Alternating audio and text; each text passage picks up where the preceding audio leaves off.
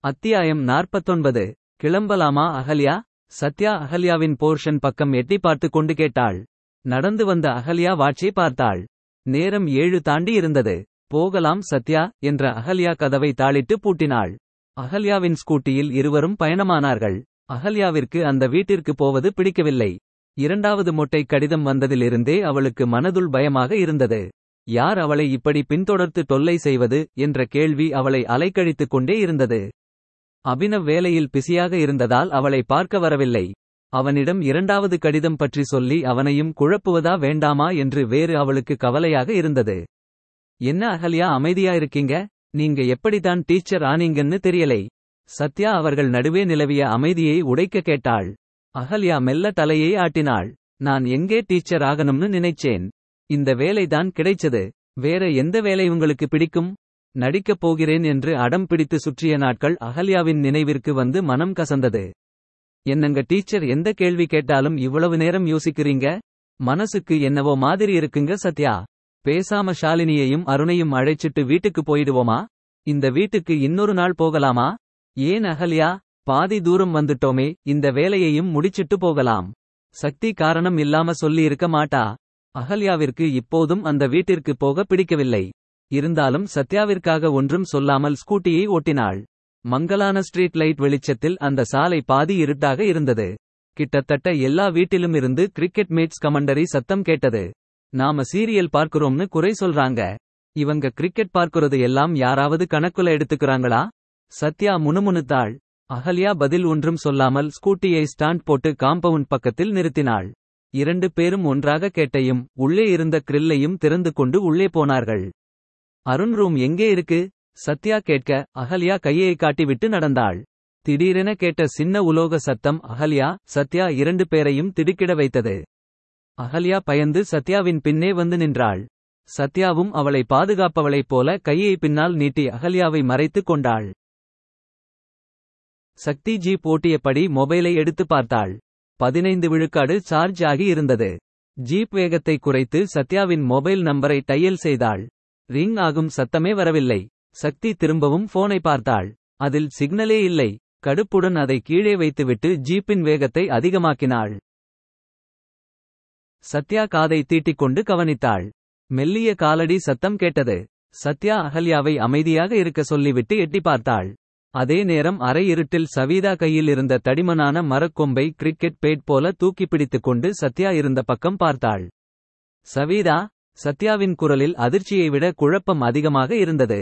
சத்யா சவீதாவும் நம்ப முடியாமல் சத்யா பக்கத்தில் வந்தாள். அவள் பக்கத்தில் அகல்யா வேறு இருக்கவும் சவீதாவிற்கு ஒன்றும் புரியவில்லை. நீங்க இரண்டு பேரும் இங்கே என்ன செய்றீங்க? சவீதா அவர்களிடமே கேட்டாள். நாங்க செய்யறது இருக்கட்டும். நீ என்ன கொம்போட வந்து நிக்கிற? சத்யா சவீதா கையிலிருந்த கொம்பை காண்பித்து வினவினாள்.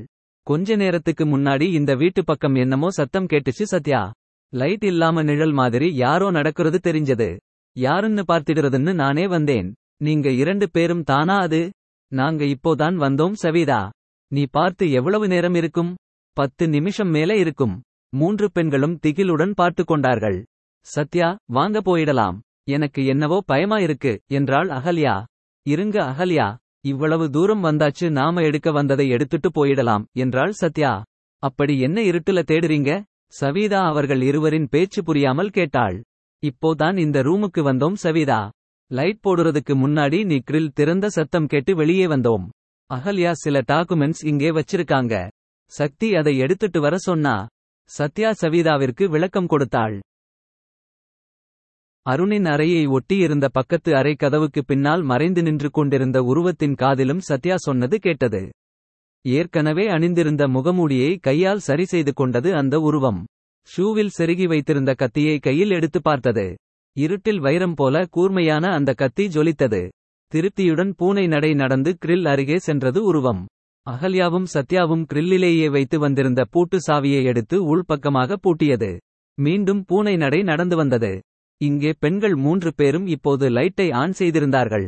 அதனால் எலிடி விளக்கு வெளிச்சம் அங்கே பரவியிருந்தது. இதுதான் சத்யா நான் சொன்ன கவர். என்ன இருக்குன்னு நான் பார்க்கவே இல்லை. அகல்யா சத்யாவிடம் கையில் இருந்த பிளாஸ்டிக் கவரை நீட்டினாள். மர்ம உருவம் கீழே விழுந்து இருந்த ரிமோட்டை எடுத்து அந்த அறையில் எரிந்து கொண்டிருந்த பல்பின் மேலே குறிபார்த்து சரியாக எரிந்தது. பல்ப் சுக்கு நூறாக வெடித்து விழுந்து போனது. மீண்டும் அங்கே இருள் படர்ந்தது. உன் கையில இருக்கிறதை என் கிட்ட கொடு. ஒரு கையில் கத்தியை காட்டி மிரட்டிக் கொண்டே இன்னொரு கையை அகல்யாவிடம் நீட்டியது உருவம். எதிர்பாராமல் வந்து கத்தியை நீட்டிய உருவத்தை பார்த்து மூன்று பெண்களும் பயந்து போயிருப்பது அவர்களின் கண்களில் தெரிந்தது. அனிச்சை செயலாக மூன்று பேரும் ஒன்றாக சேர்ந்து நின்றார்கள். அவர்கள் கண்ணில் தெரிந்த பயம் அதற்கு திருப்தியை கொடுத்தது. கொடு என்கிட்ட மீண்டும் மிரட்டியது உருவம். அகல்யா நடுங்கும் கையுடன் கையிலிருந்த பிளாஸ்டிக் கவரை அதன் பக்கம் கொடுத்தாள்.